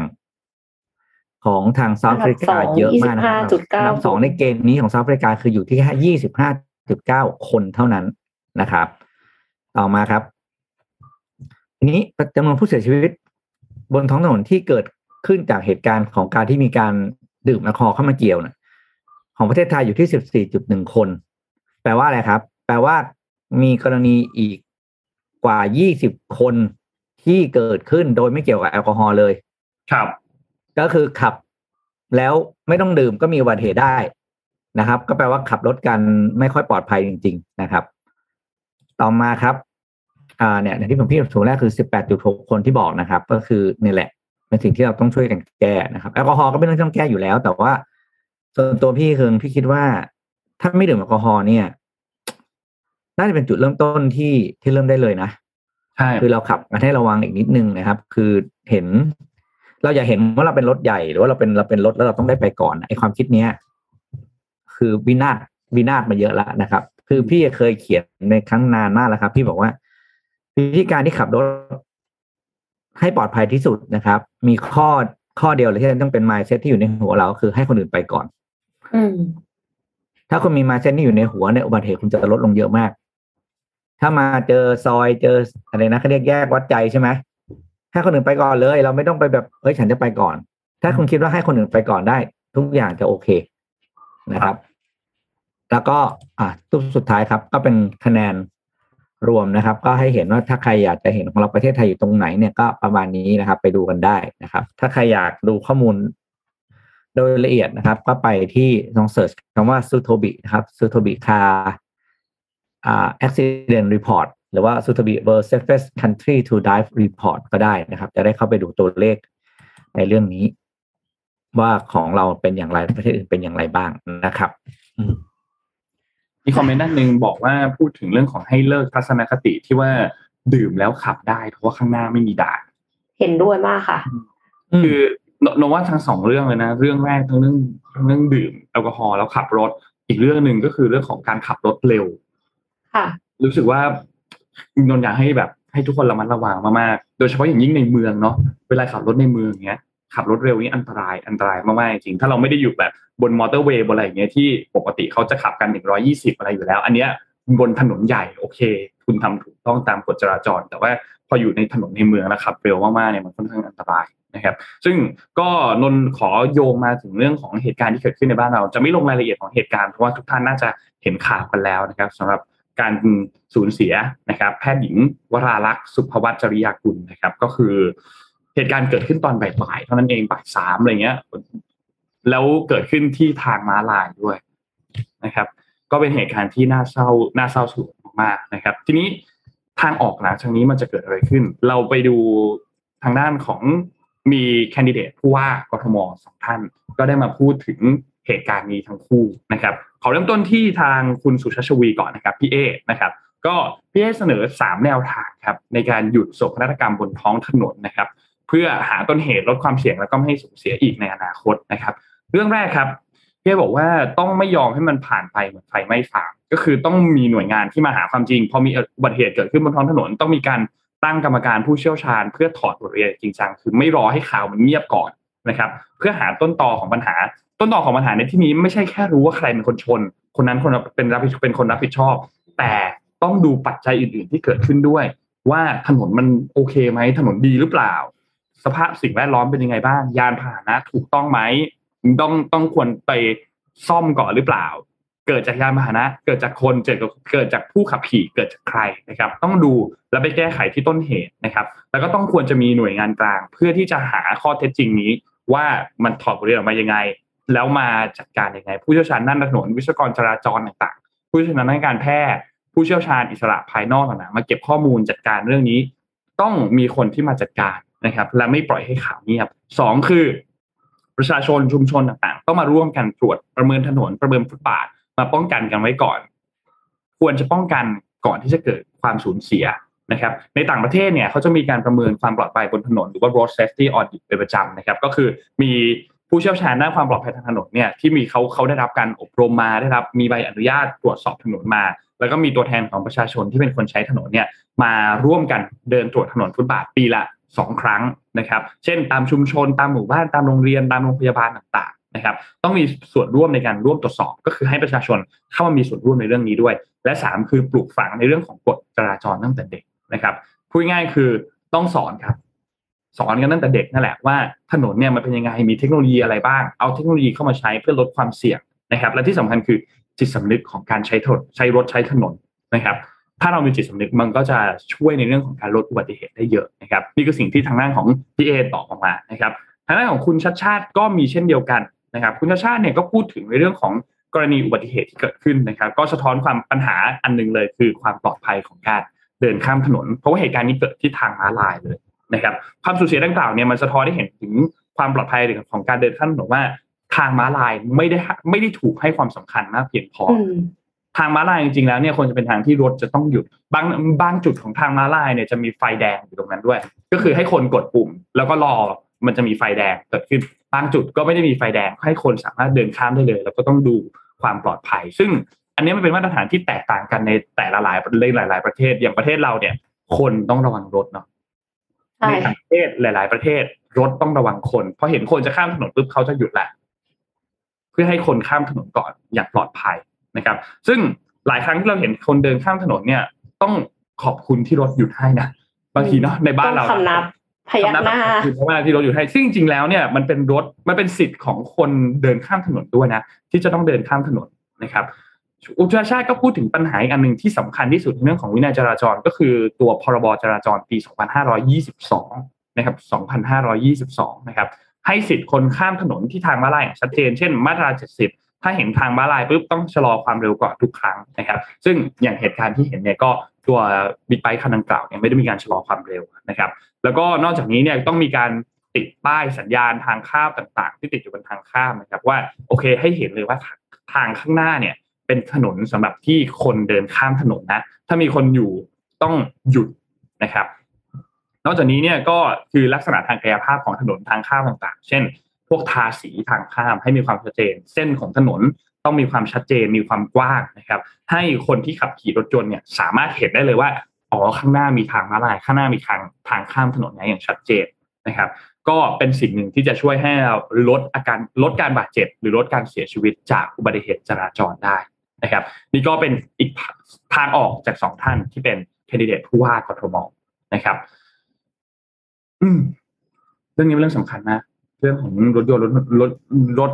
การข้ามการให้คนเดินเนี่ย มันเรื่องสำคัญมากเลยเพราะโนรู้สึกว่าอันตรายมากเนาะนี่ขนาดข้ามบนทางม้าลายแล้วว่าแล้วข้ามแบบตอนที่สว่างสว่างไม่ได้มืดด้วยไงยังเกิดอุบัติเหตุแบบนี้เลยนะครับก็ค่ะก็ไม่อยากให้เกิดอีกนะคือคนขับรถบ้านเราเนี่ยต้องจะขอด่าหน่อยหรือไม่รู้เป็นบ้าอะไรกันนะคือบางครั้งเนี่ยพี่กำลังจะเลี้ยว เลี้ยวขวาเพื่อเข้าเข้าตึกอะไรเงี้ยนะครับ แล้วก็เปิดไฟเลี้ยวเพื่อรอเข้าตึกนึกออกใช่ไหมก็ยังมีคนแซงขวาไปอีกนะอ๋อใช่ใช่ใช่เออจริงครับคือมาแซงตรงกลางในที่ที่เราจะเลี้ยวจะโบกโบกอะไรของเขาใช่ไหมเพื่อรออะไรก็ยังจะแซงขวาเพื่อจะไปให้ได้เลยพี่ก็ไม่รู้ว่าเจอเมื่อวานเลยเออมันมันมันรีบเลยนักหนาไงคือเพราะฉะนั้นคุณรู้ว่าคุณไปเนี่ยคุณผิดอยู่แล้วเพราะว่าคุณแซงขวาแล้วก็การแซงขวาคือการแซงสวนเลน แซงมันแซงซ้ายหรือแซงขวานะคะพี่ปิ๊กขวาครับขวาบางทีพี่พี่พี่โดนพี่เลี้ยวเข้าตึกทางขวาอย่างเงี้ย อืม แล้วก็มาทางขวามันนึกออกไหมพี่ตึกมันอยู่ทางขวาพี่ขับเพื่อจะเลี้ยวขวาเข้าตึกอะก็ยังมีคนแซงอ้อมขวามือพี่ไปอะ มอไซค์อะไรอย่างเงี้ยอ่าอ๋ออ๋ออันนั้นอันนั้นอันนั้นจะเจอบ่อยมากหนาว่าแล้วถ้าชนเนี่ยมันผิดร้อยเปอร์เซ็นอยู่แล้วก็ยังรู้สึกว่า เออ ประมาณรู้สึกว่าไงกูเก่งเงี้ยเหรอ แล้วเอ็มว่าที่เจอบ่อยเลยคือสวนเลนอะคือขับสวนเลนแล้วเราคาดหวังว่าตัวเองจะปลอดภัย แล้วเสร็จแล้วก็คือ ขับสวนเลนแล้วพอมีคนหลีกให้ก็แบบเหมือนกับว่า เออ ก็ฉันก็คือถูกต้องอยู่แล้วนี่อะไรเงี้ยเหมือนกับไม่ได้มีทัศนคติว่าอ้าวตัวเองทำผิดกฎหมายอยู่นะ อืม คือเราก็มองหน้าด้วยนะบางทีบางทีพี่ก็ยอมรับพี่ก็ พี่ก็จงใจนะที่บอกพี่มองแล้วใครขีดสนนะพี่พุ่งใส่เลยนะ อันนี้อันนี้ก็แบบจะทำให้มองหน้าด้วยนะ มองหน้าแบบ มองหน้าเหมือนพี่ขับรถผิดนะอืม แบบเฮ้ยขับหมอบรอเห็นสายตาก็รู้ใช่ไหมมันมองหน้าความรู้ความรู้สึกอะไรอะไรอย่างเงี้ยค่ะ อืมคือแบบเฮ้ยมันเมื่อไหร่จะมีกฎหมายแบบว่า ขับรถสวนเลนแล้ว เราขับชนเขาแล้วเราไม่ผิดอะแล้วได้ตังค์ด้วยมีไหมคือกฎหมายต้องประเทศอื่นมีนะครับ กฎหมายต้องมีบทลงโทษที่รุนแรง อันนี้บอกได้เลยว่า ประเทศอื่นมีนะครับ ถ้าคุณขับรถผิดมาแล้วคุณโดนโดนเกิดอุบัติเหตุคุณคุณต้องจ่ายคนที่ถูกด้วยนะอืม อันนี้อันนี้พี่ยืนยันเลยครับว่ามีแน่นอนญี่ปุ่นเนี่ยคุณอย่าไปอะไรเขาเชียวนะแล้วถ้าคุณถูกเนี่ย ยังไงคุณก็ไม่ต้องกลัวเลยอะ่ะเพราะฉะนั้นเนี่ยนะก็ต้องบอกว่าก็ต้องฝากทางภาครัฐเนาะเพราะว่าเขาเป็นคนออกกฎหมายเนาะ แล้วคือสิ่งที่เอ็มไม่เข้าใจหมายให้เกิดอะไรสภาวะอะไรไอการบังคับใช้อะไรต่างๆ การบังคับใช้เป็นของเป็นของเจ้าหน้าที่ แต่กฎหมายต้องเป็นตัวตั้งต้นก่อน คือการบังคับใช้ของเจ้าหน้าที่เนี่ยแหละค่ะที่ไม่เข้าเข้าใจ เพราะว่าเอ็มเห็นหลายครั้งเลยที่ตำรวจเนี่ยขับขี่มอไซค์อยู่ แล้วเสร็จแล้วก็เห็นนะคนที่ไม่สวมหมวกกันน็อกเห็นคนที่ขี่บนทางเท้า เห็นทุนที่ขับสวนเลน แต่เขาก็ไม่ทำอะไรนะเขาก็ขับผ่านไป เหมือนเขาไม่ได้เป็นตำรวจแต่ละตอน ก็เลยไม่แน่ใจว่า เอ๊ะ ยังไงทำไมถึงไม่จับหรือว่ามันเป็นเขตของใคร หรือว่ามันไม่ใช่หน้าที่ของเขาหน้าที่เขาคือจับแค่รถที่ป่าไฟแดง อย่างอื่นไม่เกี่ยวอะไรอย่างเงี้ยค่ะไม่เข้าใจว่าตกลงมันบังคับใช้กันยังไงอะคือพี่ว่าการแก้ปัญหาเรื่องจราจรกับปัญหาท้องถนนแล้วเนี่ย ไม่ไม่มันมันใช้มันใช้วิธีการแบบคนไทยไม่ได้อะแล้วพี่ก็งงมากนะอย่างเวลา คนที่ขับรถหลายๆคนนะเออพี่ก็เคยเจออะไรเงี้ยแบบเฮ้ยทำไมเวลาคุณไปต่างประเทศแล้ว คุณไปเช่ารถขับทำไมคุณขับดีได้วะจริงครับ ถนนไทยมันมีอาถรรพ์ภูมิใจแล้วก็เป็นเรื่องน่าเศร้าอีกครั้งหนึ่งครั้งล่าสุดที่พี่ได้ยินก็ที่ที่เป็นข่าวใหญ่นะตอนนั้นก็ที่ตรงอโศกครับ เพราะว่าตอนนั้นก็แกรมมี่ใช่ไหมคะเก่าด้วย ก็เหมือนกันเลยไฟอ่าทางม้าลายตรงหน้าตึกอ่าตึกแกรมมี่ ก็เป็นเหตุการณ์เหมือนกันคือเชื่อไหมว่าทุกวันนี้พี่พี่ไม่ได้ไปนานแล้วนะครับ ช่วงนั้นเนี่ยประชาชนจะข้ามถนนคุณต้องถือธงเขาจะมีธงปักตรงนั้นน่ะใช่ตรงใช่ตรงเสาเสาไฟแดงอะแล้วก็โบกรถตัวเองไอ้ยโบกโบกโบกให้รถรู้ว่าเฮ้ยฉันจะข้ามนะเว้ยเฮ้ยนี่มันประเทศอะไรวะเนี่ยแล้วมีคนที่ไปทำแคมเปญตรงช่วงนั้นด้วยที่แบบ พอพอไฟข้ามข้ามข้ามจราจรเป็นเขียวแล้วเนี่ย คนต้องถือธงด้วยนะ แล้วก็มีคนถือธงยืนแล้วแบบขอบคุณที่ไม่จอดรถขวางทางม้าลายอะไรเงี้ยในในพื้นที่บริเวณตรงนั้นเนี่ยมันเป็นเรื่องที่แบบเศร้าเนาะทั้งๆที่แบบมันควรจะเป็นกฎที่ถูกที่ที่ทุกคนใช้กันตามปกติแต่มันเป็นเรื่องเศร้านะครับ อืมโอ้เหนื่อยใจนั่นแหละอะไปเรื่องอื่นต่อครับ ไปถัดไปครับ เมื่เมื่ออกี้กี้มันเป็นคเรารั้งสุดท้ายจริงแล้วมีเป็นผู้ประโยชน์นี่ก็เยอะมากนะนนท์เนาะเอ็มขอให้เป็นเรื่องนี้เป็นครั้งสุดท้ายอะไรอย่างค่ะเงี้ยครั้งสุดท้ายมาหลายรอบแล้วค่ะเออแล้วเราก็เห็นเรื่องแบบนี้อีกอย่างเงี้ยนะครับ ครับ เมื่อกี้แอบเปิดในเรื่องของผู้ว่าแล้วขอคุยข่าวข่าวเรื่องผู้ว่าต่อเลยแล้วกันนะครับ เพราะว่าเมื่อวานนี้ครับวันที่ 23 มกรานะครับ ก็มีการเปิดตัวผู้ว่าของพรรคก้าวไกลนะครับ ก่อนหน้านั้นวันหนึ่งผู้สื่อข่าวก็ถามทางด้านของคุณพิธานะครับ หัวหน้าพรรคก้าวไกลว่า ใช่คุณวิโรจน์ไหมคุณพิธาก็ไม่ตอบนะครับ บอกว่าให้รอดูวันพรุ่งนี้เองนะครับ สุดท้ายก็เป็นคุณวิโรจน์จริงๆครับเมื่อวานนี้ทางด้านพรรคก้าวไกลครับ เปิดตัว แคนดิเดตชิงตำแหน่งผู้ว่ากทมนะครับก็คือคุณวิโรจน์ลัคนาอดิศรนะครับ ซึ่งเป็นสสพรรคก้าวไกลนะครับ เราน่าจะคุ้นหน้าคุณวิโรจน์กันดีอยู่แล้วนะครับ ว่ากับการอภิปรายไม่ไว้วางใจ อภิปรายในสภาหลายครั้งนะครับ ที่มีลีลาที่เป็นเฉพาะตัวนะครับ ทีนี้คุณวิโรจน์ตอนนี้เนี่ยอายุ 44 ปีนะครับ ก็เคยเป็นวิศวกรด้วย ปีนี้เนี่ยแคนดิเดตที่เป็นวิศวกรเยอะมากเลยนะครับสามคนเลยนะครับ ทั้งคุณชัดชาติ คุณสุชาชวี แล้วก็คุณวิโรจน์นะครับเคยเป็นวิศวกรทั้งหมดเลยนะครับแล้วก็อยู่ในงานบริหารองค์กรเอกชนนะครับประมาณ 66 ปีนะครับแล้วก็ตัดสินใจมาทำงานการเมืองนะครับเมื่อวานนี้ก็เปิดตัวครับสำหรับคุณวิโรจน์นะครับมาชนปัญหานะครับปัญหาเรื่องของสวยกรุงเทพปัญหาเรื่องของราชการรวมศูนย์ และปัญหาเรื่องของนายทุนนะครับ ก็นั่นแหละครับเป็นเขาเรียกว่าเป็นเหมือนสโลแกน ของเขาตั้งแต่ก่อนหน้านั้นแล้วนะครับ คือพร้อมชนเพื่อคนกรุงเทพนะครับ แล้วก็มีแคมเปญคือหมดเวลาซุกปัญหาไว้ใต้พรมนะครับทางด้านของคุณวิโรธเองก็บอกว่าทำไมกรทมต้องชนไม่ประสาน เพราะว่ากรทมมีปัญหาหลายเรื่องมาก เรื่องแรกคือเรื่องของสวยกรทมมีมากถึง 15%ของงบประมาณผู้ว่าต้องกล้าประกาศให้ชัดเจนว่าไม่มีการรีดไถในกทม ถ้าผู้ว่า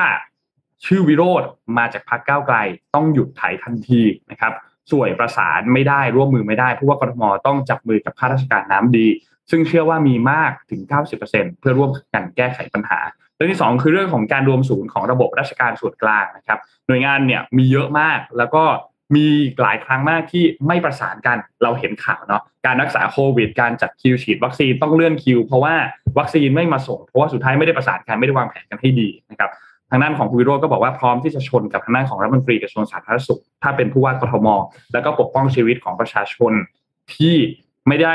ไม่ได้ก็มาต้องมาเป็นผู้ว่ากทมขณะที่ความปลอดภัยบนถนนล่าสุดก็เกิดเหตุเกิดขึ้นนะครับ แล้วก็ทันทีสิ่งที่ทำทันทีเนี่ยคือปรับปรุงเรื่องของทางข้ามถนน 4,000 แห่ง ให้กทมตีเส้นติดตั้งกล้อง ติดตั้งสัญญาณ คนข้ามถนนนะครับ เรื่องนี้มีกฎหมายบังคับใช้จะมาบอกว่าไม่ใช่อำนาจผู้ว่าก็ไม่ได้ และเรื่องสุดท้ายคือกล้าชนกับนายทุนนะครับพร้อมเป็นการชนเพื่อ ปกป้องผลประโยชน์ให้คนกรุงเทพ แก้ไขปัญหาเรื่องของรถไฟฟ้าแพง ซึ่งเกี่ยวเนื่องกับสัญญาหลายฉบับทำให้คนที่ไม่มีกำลังจ่ายไม่สามารถขึ้นตัวรถไฟฟ้าได้นะครับ จะมีประโยชน์อะไรถ้าประชาชนขึ้นรถไฟฟ้าไม่ได้ทั้งหมดนะครับแล้วก็เชื่อว่าคนกรุงเทพไม่ได้ต้องการผู้ว่ากทมสร้างรถไฟฟ้า แต่ต้องการผู้ว่ากทมที่ทำให้ประชาชนสามารถขึ้นรถไฟฟ้าได้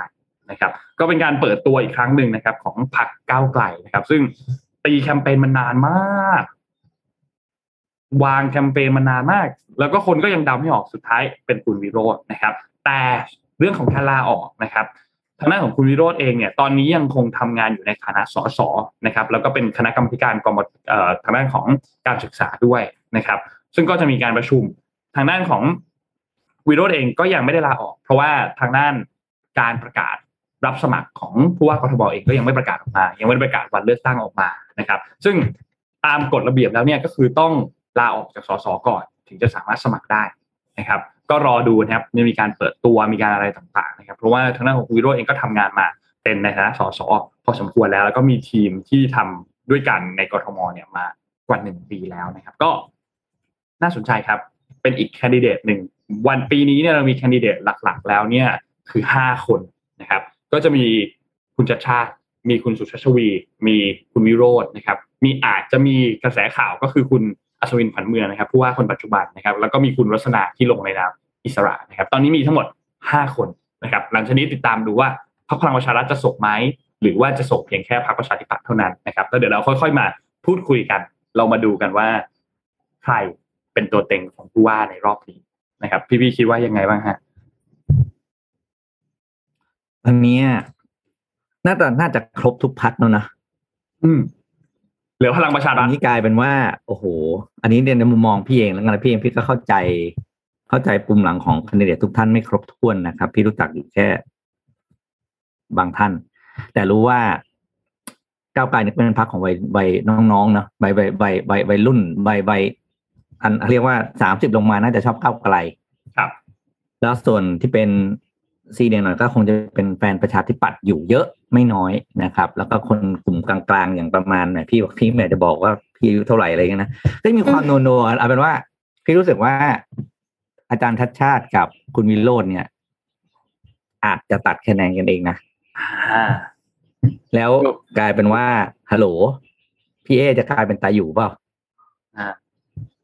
เพราะว่าไม่แย่งฐานเสียงกันแน่นอนเนาะสำหรับพี่เอกับคุณวิโรจใช่น์ใช่ซึ่งซึ่งผมผมก็บอกว่าคุณอัศวินเนี่ย ผมเองผม ก็แกก็คงมีฐานของแกระดับหนึ่งนะแต่คิดว่า ด้วยสถานการณ์พลังประชารัฐตอนนี้เนี่ยใช่ไหมคุณอัศวินภาคพลังประชารัฐอิสระนะผมจำไม่ได้ละอิสระครับ ตอนนี้ถ้าลงอะอิสระอิสระ แต่ว่าก็ยังมีภาพของการเป็นอะผู้ว่าเก่าใช่ไหมครับผู้ว่าเก่าก็ ก็ผลงานก็ยังไม่ค่อยเต็มที่เท่าไหร่ อะอืมใช้คำนี้แล้วกันนะก็ถ้าจะเลือกซ้ำเนี่ยก็ ก็ก็ก็อาจจะยาก อาจจะยากเออใช้คำง่ายๆอาจจะยาก ตอนนี้อะ ประชาธิปัตย์นี่ยิ้ม ยิ้มมุมปากแบบหึๆเลยนะพอพอก้าวไกลเปิดตัวมาเนี่ย แต่ไม่เป็นไรครับยังอีกยาวยังอีกยาวเอาเป็นว่าไม่ต้องคิดอะไรมาก ขอว่าเลือกตั้งให้ได้ก่อน ครับค่ะนะครับ คุณทุกคนจะเปิดตัวได้เปิดไปครับ แต่วันเลือกตั้งยังไม่มีก็ไม่มีอะไรเกิดขึ้น แล้วก็ไม่รู้ว่าจะมีเมื่อไหร่ด้วยนะฮะเออนะครับ เพราะฉะนั้นเนี่ยว่าก็ว่าเนี่ยดูครับดูที่การทำงานดูที่นโยบายดูที่วิครับวิวิธีการที่เขา วางแผนว่าจะทำอะไร ดูความเป็นไปได้ที่สำคัญที่สุด คือเราเห็นป้ายโปสเตอร์นะเต็มไปหมดแล้วหลังๆ เราก็จะมีพวกอ่าประชาชนเราก็ช่วยกันถ่ายเก็บไว้เห็นไหมอืมป้ายหาเสียงอะไรพอได้มาเป็นแล้วเนี่ยหมดเลยตกลงได้ทำหรือเปล่า ตามที่สัญญาไว้ม่ทำนะแล้วสุดท้ายมันดูได้เลยครับ มันดูความเป็นไปได้ใช่ไม่ใช่ว่าของสิ่งที่เอ่อสวยงามสวยหรูนะคะ พอเข้ามาถึงอืมแล้วไม่เห็นทำอะไรเลยถ้าอย่างนั้นอะ ก็ไม่ work นะ อืม อืม หลังจากนี้ รอดูกระแสครับ ว่าทางด้านของพรรคก้าวไกลเปิดตัวคุยโรดเนี่ย กระแสเป็นยังไงบ้างนะครับตอนนี้เรายังเรายังไม่เห็นภาพบ้างนะเพราะว่าเขาเพิ่งเปิดตัวเมื่อช่วงเย็นของเมื่อวานนี้นะครับก็รอดูสักสัปดาห์หนึ่งครับ ว่ากระแสข่าวจะเป็นยังไง มีทีท่าว่าดีหรือไม่ดีนะครับ ก็รอติดตามกันดูนะครับ แต่ว่าอย่างที่พี่พูดมาว่าน้องคิดเหมือนกันครับว่า น่าจะมีแย่งเสียงจากคุณชัดชาติ พอสมควรเลยแหละอืมอืมอืมพี่ปิ๊กมีหนังสือแจกด้วยนี่คะวันนี้ อ่าใช่ครับ เมื่อกี้เรามีคุยเรื่อง NFT นิดนึงวันนี้นะครับแจกหนังสือเรื่องเป็นเรื่งที่ขายดีตอนนี้เลยแน่นอนพี่ไปส่งงานมาแล้วนะครับ เรื่องนี้นะครับ Define Farming 101นะครับ ก็เป็นหนึ่งในหนังสือที่จะให้ความรู้กับเราของการเป็นชาวนาดิจิตอลเนาะนะครับ ว่าเป็น NFT คืออะไรและทำ Define Farming คืออะไรต่าง ๆ นะครับ เล่มนี้ออกแบบสวยงามนะครับ สีสีทุกหน้านะครับ วันนี้มาแจกกันสามรางวัลนะครับ โดยสำนักพิมพ์ Stock Tomorrow นะครับ ฝากมาแจกให้กับแฟนๆรายการของเรานะครับ ก็ ถามให้ทุกคนแสดงความเห็นแล้วกันว่า เนี่ย ตอนเนี้ยทุกพักเขาเปิดตัวครบกันหมดแล้ว ครับ อ่า เราทำเราทำเป็น Early Poll ไว้นนท์อ่าเออรีโพสักหน่อยฮะ Early Poll คือตอนนี้ทุกพักพี่เชื่อว่าไม่มีไม่มีไม่มีแคนดิเดตคนไหนเพิ่มแล้วล่ะ คุณจะเลือกใคร เป็นผู้ว่ากทมถ้าในคนห้าท่านคนที่อยู่ต่างจังหวัดก็ในห้าท่านก็เลือกได้นะ ก็ตอบได้สมมติว่าคุณเป็นคนกรุงเทพล่ะ คุณจะเลือกใครถ้าเลือกกติได้กาง่ายนะครับถ้าแชมีร์ไลสิทฟ์ธิ์เลืนี้อกนะครับ แล้วก็ตอบจะมาว่าเลือกใครถ้าฉันเป็นคนกรุงเทพฉันจะเลือก เป็นผู้ว่ากทมอ่านะครับอ่างั้นคนอยู่ต่างจังหวัดนะครับ อยู่เชียงใหม่เชียงรายอะไรมุกดาหารในที่ชมรายการเราอยู่ แม้กระทั่งต่างประเทศเลือกตอบได้หมดนะคร่วรัมบเล่นได้หมดร่วมเล่นได้หมดเลย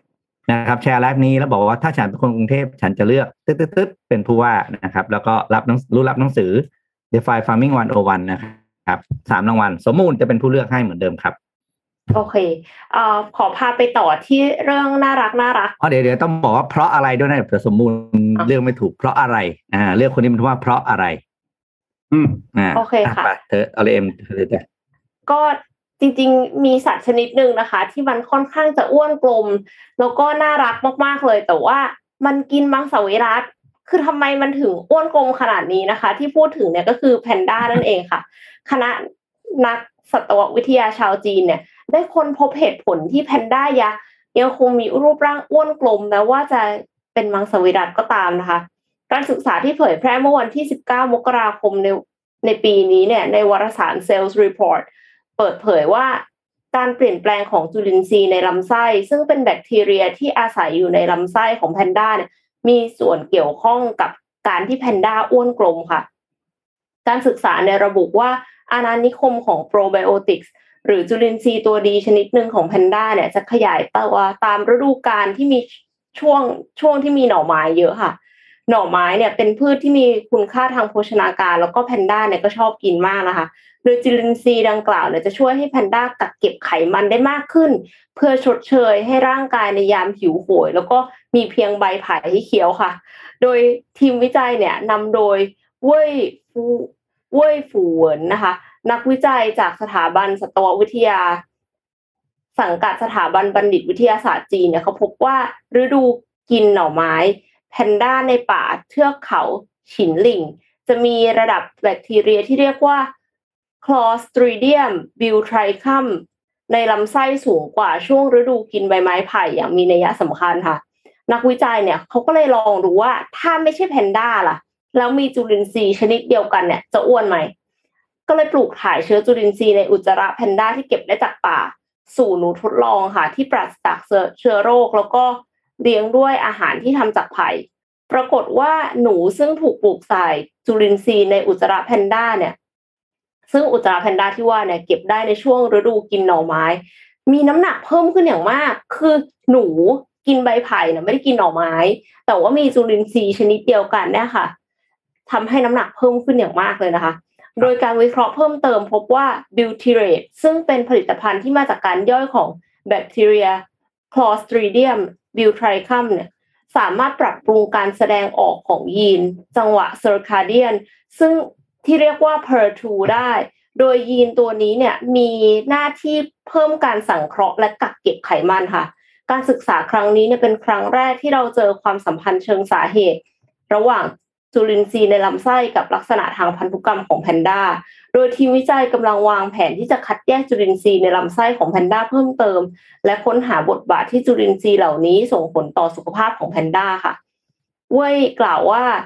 การระบุชนิดแบคทีเรียที่มีประโยชน์ต่อสัตว์เนี่ยเป็นสิ่งที่สำคัญมาก เพราะว่าวันหนึ่งเราอาจจะสามารถรักษาโรคบางชนิดด้วยโปรไบโอติกส์ได้ค่ะ ก็เป็นงานวิจัยที่เอ็มคิดว่าน่าสนใจมากเพราะว่าเราก็สงสัยนะว่า เอ้าถ้าอย่างนั้นน่ะ กินผัก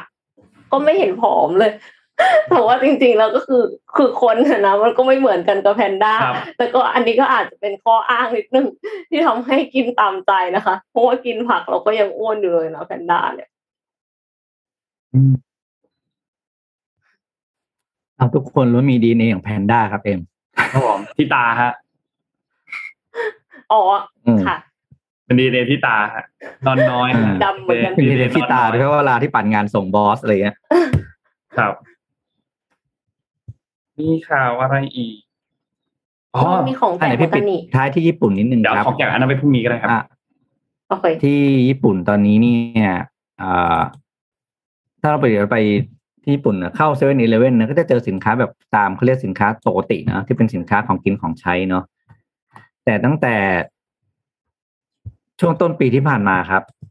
ถ้าเข้าไปเซเว่นอีเลเวนที่นั่น เราจะพบกับความเปลี่ยนแปลงอย่างใหญ่หลวง อันหนึ่งก็คือไดโซครับไดโซเข้าไปขายในเซเว่นอีเลเวนแล้ว ฮะ นะครับฮะก็ได้เหรอก็คะ ฮะก็ได้คมันรับดูก็เหมือนได้มันดูเหมือนแข่งกันหน่อยๆไหมคะถึงมันไม่แข่งกัน เอ๊ะไดโซก็ขายของใช้ไงเซเว่นขายของใช้เนอะขายของใช้ที่เป็นเครื่องมือนึกออกไหมอ๋อ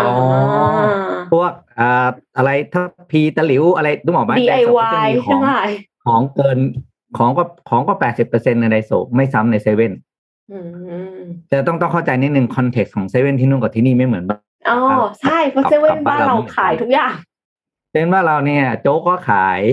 ล่าสุดอะไรนะพี่เห็นล่าสุดนี่จำไม่ได้แล้วว่าคือถึงกับอึ้งอะแต่ว่าเราไม่ว่ากันนะมันคือมันคือการทำงานของเขาแต่ว่าไดโซที่ญี่ปุ่นกับไดโซที่บ้านเราก็ไม่เหมือนกัน และเซเว่นที่ญี่ปุ่นกับเซเว่นที่บ้านเรายิ่งห่างกัน อืมเซเว่นที่ญี่ปุ่นเนี่ย ส่วนมากก็จะเป็นของกินของใช้จะน้อยนะครับ แล้วก็เลยทำให้ไดโซเนี่ย เอาของร้อยเยนของเขาเนี่ยเข้าไปขายนะครับ โดยจะ เข้าไปขายเนี่ย ตอนนี้คือเริ่มต้นคือครึ่งหนึ่งของของสาขาเซเว่นในญี่ปุ่นแล้วนะครับ ทางไดโซคาดการ์ว่า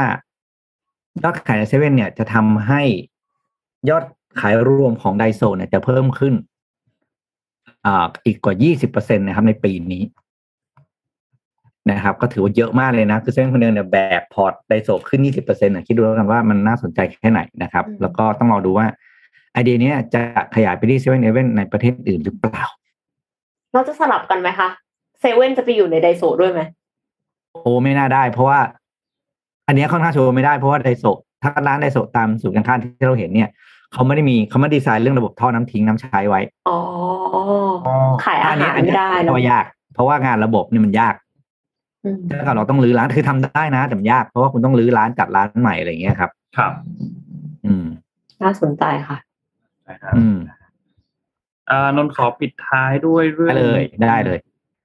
เรื่องของทปอครับ ไม่รู้ว่าทุกทุกๆท่านเห็นหรือยังทปอเนี่ย คือมันจะมีเรื่องของ TCAS ก็คือการสอบของเด็กรุ่นที่จะเข้ามหาวิทยาลัยเนยนะครับ ก็แน่นอนว่าในเรื่องของ TCAS ปี 65เนี่ยนะครับ ก็การสอบแกดแพดสอบวิชาสามัญต่างๆนะครับ คนก็สงสัยในเรื่องของมาตรการต่างๆว่าเอ๊ะมาตรการมีอะไรบ้างเพราะมีโควิดนะครับ ทีนี้ ก็มีคนที่ส่งไปทั้งทางคอมทาง messenger ส่งไปทางแชท inbox นะครับ แล้วก็มีคนที่ทักไปสอบถามผ่านทางคอมเมนต์เลยเนี่ยนะครับ ก็เดี๋ยวให้ดูก่อนแล้วกันนะครับ ว่าเขาตอบคำถามกันว่าอะไรบ้างนะครับ สอบถาม ถ้ากรณีติดโควิด ก่อนสอบ แล้วหายไม่ทันวันสอบจะต้องทำยังไงแอดมินก็ตอบว่าสอบปีหน้า หรือไม่ก็เลือกสาขาที่ไม่ต้องใช้คะแนนสอบครับ ไปถัดไปก่อนเลยครับมีไหมฮะเออเขาบอกว่า ถ้าต้องกักตัวหรือว่าติดเชื้อก่อนวันสอบจะทำยังไงเขาบอกว่าให้กักตัวรักษาตัว และอาจเลือกสาขาที่ไม่ต้องใช้คะแนนสอบนะครับ มีไหมฮะถ้าติดโควิดในสนามสอบแกดแพดแล้วต้องไปสอบสนามสอบวิชาสามัญต่อมีวิธีแก้ยังไง เลือกสาขาที่ไม่ใช้คะแนนสามัญครับ ไปอีกครับ ถ้าติดโควิดก่อนสอบ หรือติดจากตอนสอบจะมีมาตรการอะไรหลังจากนี้ไหมติดก่อนสอบกักตัวเอง ติดจากการสอบควรไปรักษา และแจ้งทพอเพื่อเตือนคนอื่นที่เสี่ยงไปด้วยครับ มีไหมฮะเอ่อจริงจังใช่ไหมเนี่ย อันนี้มันตัวเล็ก ตัวเล็กนิดนึงอ่านไม่ออกนะครับอะล่ะ มันมีอีกอันนึงในเรื่องของคนที่พิมพ์ถามเข้าไปในคอมเมนต์เหมือนกัน พิมพ์ถามเป็นข้อเลยหนึ่งสองสามสี่ห้าถามอย่างละเอียดเลย ว่า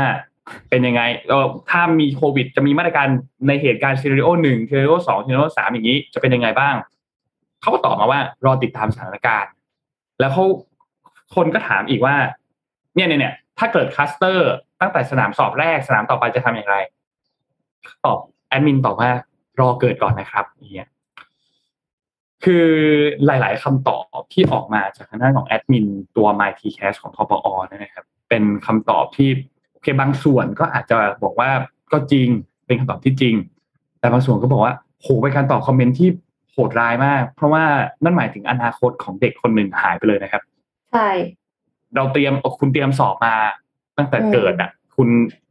รู้ความฝันของคุณอาจจะรู้ตอนอายุสิบสี่สิบห้าว่าคุณอยากเข้า ไปเป็นแพทย์อย่างเงี้ย หรืออยากเข้าไปเป็นวิศวกรอย่างเงี้ย แล้วอยู่ดีช่วงตอนติดช่วงนั้นใกล้ๆสอบคุณติดโควิด ไม่ใช่ความผิดคุณด้วยนะคุณติดนั่นน่ะสิคุณติดใช่โควิดอะประเด็นมันอยู่ตรงที่ไม่ได้เรื่องของคุณคืออาจจะต้องเปลี่ยนคณะไปเลย ไปยื่นคณะที่ไม่ต้องยื่นคะแนนสอบ ซึ่งอาจจะหมายถึงเอกชนหรือเปล่า ซึ่งเอกชนก็ค่าใช้จ่ายเมื่อเทียบกับรัฐเนี่ยไม่ใช่น้อยๆนะครับ แล้วก็เปลี่ยนความฝันไปเลยหรือ worst ที่สุดคือรอหนึ่งปี ฟรีๆไปหนึ่งปีไปสองปีหน้าแทน ซึ่งก็ยังไม่มีอะไรการันตีนะครับว่าปีหน้าจะไม่มีโควิด แล้วคุณจะไม่ติดโควิดอีกรอบนะครับ ซึ่งต้องบอกว่านนรู้สึกว่าการตอบคำถามแบบนี้เป็นการตอบคำถามที่โหโหมันมันโหดร้ายมากเลยอะตอบคำถามโหดร้ายมากๆเลย ทีนี้คนก็ถามอะ เราพูดกันถึงตัวมาตรการมากว่า แล้ว มีมาตรการเลื่อนสอบหรือมีมาตรการอะไรไหมทางด้านของทปอออกมาตอบแล้วนะครับ หลังจากที่มีกระแสเนี่ยทางด้านของ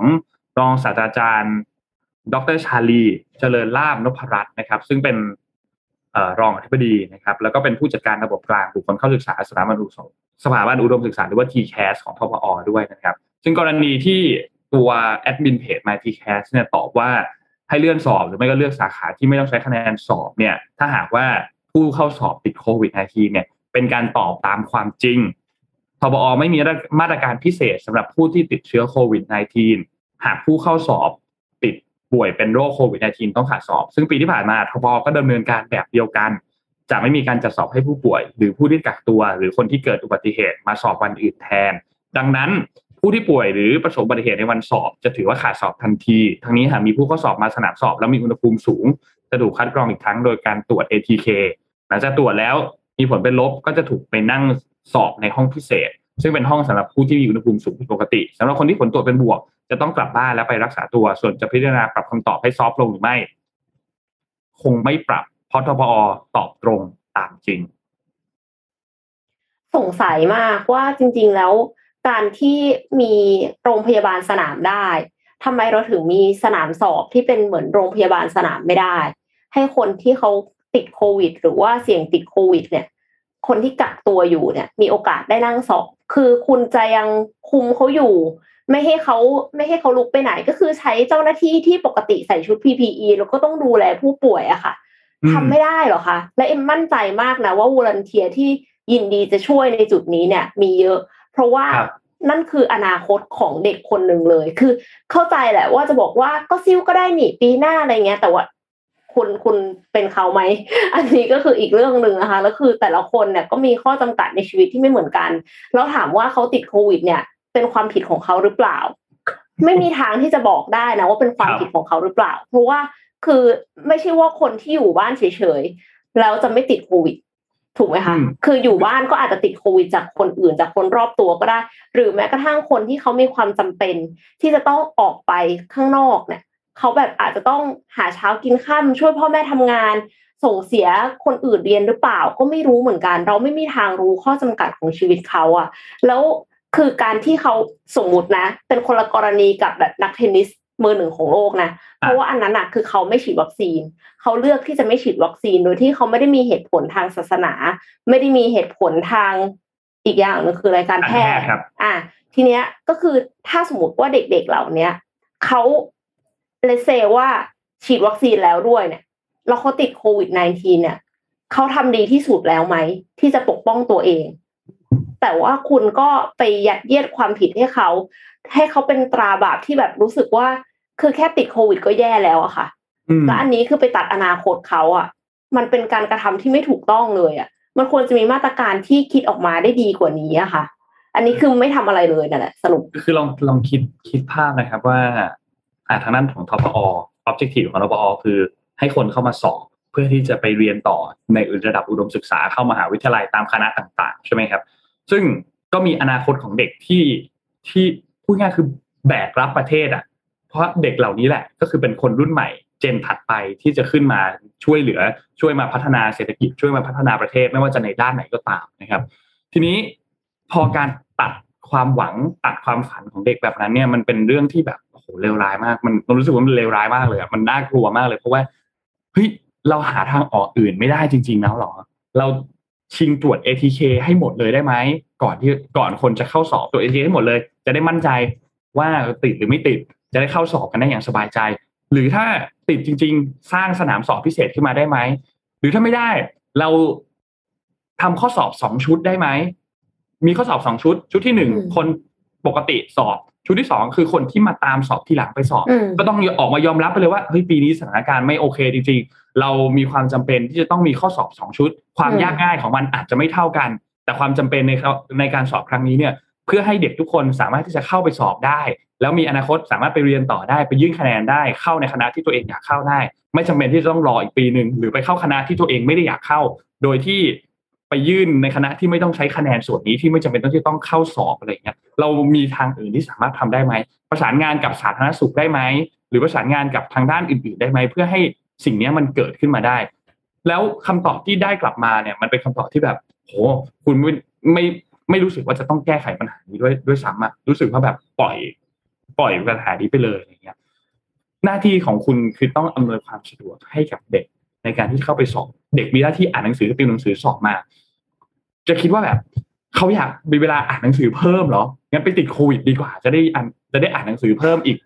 สองสัปดาห์สามสัปดาห์อย่างนี้แหละนนว่ามันไม่ make sense เลยเออ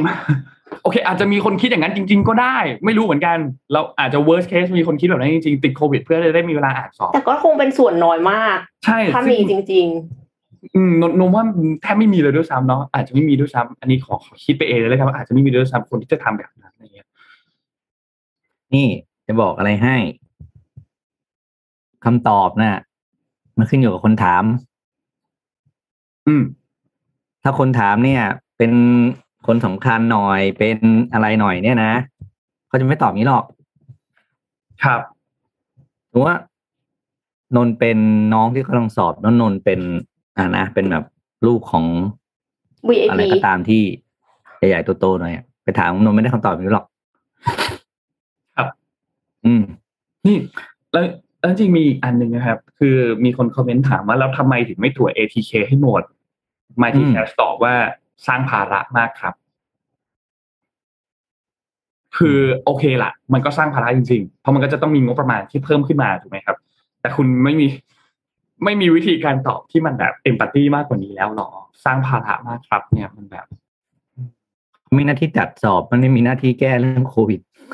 อืมคือเพราะเพราะเพราะคิดแบบนี้ไงฮะเออจิตจัดสอบก็จัดให้แล้วไงมาสอบแล้วไงอะไรอย่างเงี้ยแต่ว่าและอืมไม่เกี่ยว แล้วไม่เกี่ยวแล้วไม่เกี่ยวไม่ใช่หน้าที่ฉันดูแลตัวเองกันมาแล้วกัน ก็ยังพอมีเวลาใช่ไหมให้เขาไปปรับปรับปรุงแล้วก็คิดเตรียมเตรียมอะไรนะมาตรการเออก็คือเตรียมจากมาตรการที่จะ ที่จะจากที่ที่จะรองรับสิ่งที่มันจะเกิดขึ้นเพราะทุกอย่างที่น้องเขาถามมาเอาพูดความจริงพี่ก็ไม่ได้เข้าข้างใครนะมันมีโอกาสเกิดขึ้นได้ทุกอันเลย อืมใช่ถ้าถ้ามันเกิดคลัสเตอร์ตอนสอบ ถ้ามันนู่นนี่นั่นนั่นแหละค่ะเนี่ยก็ถือว่าเป็นการเขาจะได้เห็น scenario ที่มันจะเกิดขึ้นล่วงหน้าไงเขาจะได้เอาไปเตรียมการตอบว่าเตรียมการจัดการว่าจะต้องรับมืออย่างไร เพราะว่ามันไม่ได้จัดวันนี้พรุ่งนี้นี่ใช่ไหมครับนี่ก็เลยมีถือว่า hashtag ทาง ทางหน่วยงานเนี่ยควรจะเอาคำถามเหล่านี้ครับ ไปเป็นไปเป็นอะไรนะที่เขาบอกว่าแผนการรับมือ ครับ ว่ามันจะเป็นอย่างไรบ้าง เพราะการต้องเข้าใจแล้วว่าชีวิตของเด็กกว่ากี่แสนคนนนท์สอบปีหนึ่งอะโอ้เยอะอะพี่ปิ๊กเราไม่แน่ใจอตัยู่วในเลขมือว่าเท่าไหร่พวกคุณนะเออ อันนี้ก็ต้องขอความกรุณาจริง ๆ ว่าชีวิตพวกเขาอยู่ในมือพวกคุณเขาสอบไม่ได้ หรือไม่ได้สอบนะ ถ้าปีนี้เด็กหนึ่งหมื่นคนไม่ได้สอบตีแล้วก็หนึ่งหมื่นคนเอาแบบงงแบบตัวเลขกลมๆเพราะพี่นึกขึ้นได้เดี๋ยวนี้หนึ่งหมื่นคนกับคูณเวลาหนึ่งปีของเด็กหนึ่งหมื่นคนอะเป็นเวลากี่ชั่วโมง ที่เขาจะไม่ได้ทำอะไร หรือเสียโอกาสไปอะครับแล้วถ้าสมมติว่าเขาแบบฐานะไม่ดีอะ การที่จะเรียนให้จบอะค่ะ คือเรียนสี่ปีให้จบ หรือว่าบางคนเร่งเรียนสามปีครึ่งให้จบ เพื่อที่จะรีบออกมา หารายได้จุนเจือครอบครัว แล้วตอนเนี้ยกลายเป็นว่ามันต้องดีเลย์ไปอีกอย่างน้อยปีหนึ่งอะถูกไหมถ้าสมมติว่าต้องซิ่วอะค่ะ หรือว่าอืมเข้าขณะที่ตัวเองต้องการไม่ได้ไม่ได้อยากเพราะว่าเข้าไม่มีไม่มีคะแนเอนออะเออเออโอ้โห อันนี้คือแบบ มันมันไม่ใช่ความผิดของเขาเลยอะแบบมันโอพัวเคพันกันไปหมดเลยนะ มันอาจจะมีคนบอกว่าก็คุณเอาตัวเองไปติดโควิดเออ whatever ไม่รู้เหมือนกัน แต่ว่าเขาพยายามแล้ว คือเขาถ้าสมมติว่าเขาฉีดวัคซีนแล้ว ถ้า มันควบคุมไม่ได้ และนี่คือโรคระบาดที่ระบาดทั้งโลก ไม่ใช่ว่าอุบัติเหตุคือก่อนหน้านี้เอ็มเห็นโพสต์อันหนึ่งเขาบอกว่าคนอื่นที่โดนรถชน เกิดอุบัติเหตุในวันในวันสอบก็ต้องขาดสอบ อันนั้นคือขอขออภัย อันนั้นก็ควบคุมไม่ได้แต่ว่ามันเคส by เคสคือจำนวนมันน้อย แต่อันเนี้ยมันกระทบในวงกว้าง กระทบทั้งโลกแล้วคุณก็เห็นแล้ว ประเทศอื่นเขาทำกันยังไง มันก็มี practice ที่ดีกว่า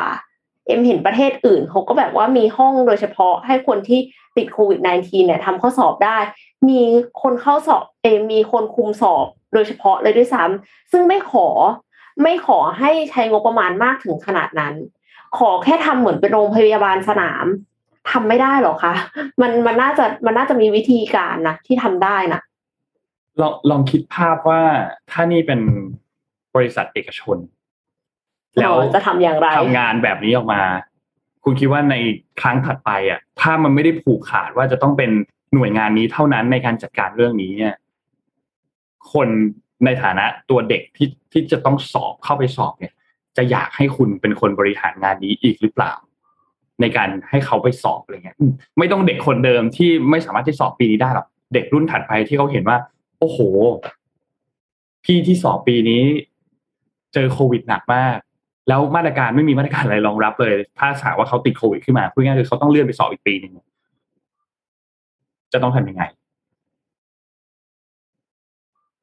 หดหูจังเลยฮะข่าวอย่างนี้นายก็ต้องบอกเลยนะว่าฝากให้คนที่เกี่ยวข้องเนาะเจ้าหน้าที่ทุกท่านให้กำลังใจด้วย แล้วก็ฝากฝากคำถามทิ้งท้ายด้วยก่อนจบว่า ถ้าเป็นน้องๆเป็นลูกของคุณ มาถามคำถามคุณ คุณจะตอบเขาแบบนี้เปล่านั่นแหละครับ ฝากไว้แค่นี้แหละนั่นแหละฮะ นั่นแหละครับ อืมไปทำงานกันดีกว่าค่ะทำงานกันดีกว่าฮะทำตอนนี้ดีกว่าฮะกรุ่นมากเลยค่ะ หัวนี่ร้อนไปหมดแล้วร้อนไปหมดแล้วฮะ เอาไข่มาวางทอดสุกเลยครับบนหัวตรงนี้ นั่นแหละครับ ก็ฝากไว้ด้วยนะครับสำหรับเรื่องนี้จริง ๆ วันนี้เราพูดถึงปัญหาในหลาย ๆ มุมมากเลยของของประเทศเรานะครับ มุมเรื่องของการจราจร แล้วก็เรื่องของการศึกษาเรื่องของสาธารณสุขต่าง ๆ เนี่ยมีหลายมุมมากเลยก็ช่วยๆกันครับ ค่อยๆ voice มันออกมา พูดถึงออกมา พูดถึงปัญหาเห็นปัญหาพูดเห็นปัญหาเราพูดออกมา แล้วปัญหานั้นจะค่อยๆ ถูกแก้ครับ จะมีคนต้องต้องคนที่ต้องรับผิดชอบในหน่วยงานเนี้ย จะต้องออกมาแก้ไข ต้องออกมาแก้ไขปัญหาเหล่านี้ให้มันดียิ่งขึ้นนะครับ ก็ทุกอย่างก็อยู่ในมือทุก ๆ ท่านนี่แหละครับ ช่วยกัน voice ปัญหาออกมานะครับ วันนี้คิดว่าครบถ้วนแล้วเดี๋ยวพรุ่งนี้เรามาพูดคุยกันต่อมีหลายเรื่องที่มีหลายเรื่องที่ให้พูดคุยกันเลยแต่ว่าด้วยเวลามันจำกัดนะครับเดี๋ยวพรุ่งนี้เรามาพูดคุยกันต่อนะครับ วันนี้ขอบคุณ SCB นะครับผู้สนับสนุนแสนใจดีของเรานะครับ ขอบคุณ SCB มากๆเลยนะครับ ที่อยู่กับเรามาอย่างยาวนานมากๆ แล้วก็ขออยู่กับเราต่อไปนานๆนะครับ SCB ครับและขอบคุณเดฟอนเทครับที่อยู่ข้างหน้านนตรงนี้นี่เลยนะครับ ก็ Premium Skin Care for Men นะครับผิวหน้าดูดีหน้าดูเด็กใครก็เดาอายุไม่ถูกภายใต้แนวคิด Future Biotechnology for Men นะครับ หาซื้อได้แล้วครับตาม e-commerce ต่างๆ นะครับ Shopee Lazada JD Central w e Love Shopping แล้วก็เว็บไซต์ตรงของเขาก็คือ d e v o n t e 296 com นะครับ ก็ ฝากเดวันเทไปด้วยนะครับสำหรับ skincare สำหรับผู้ชายนะครับสุดท้ายก็ขอบคุณท่านผู้ฟังครับที่ติดตาม MDR ทุกๆเช้านะครับวันนี้วันจันทร์เราพบกันใหม่อีกครั้งหนึ่งในวันพรุ่งนี้วันอังคารนะครับวันนี้เราสามคนลาไปก่อนครับ สวัสดีครับ สวัสดีค่ะมิชชันเดลี่รีพอร์ต start your day with news you need to know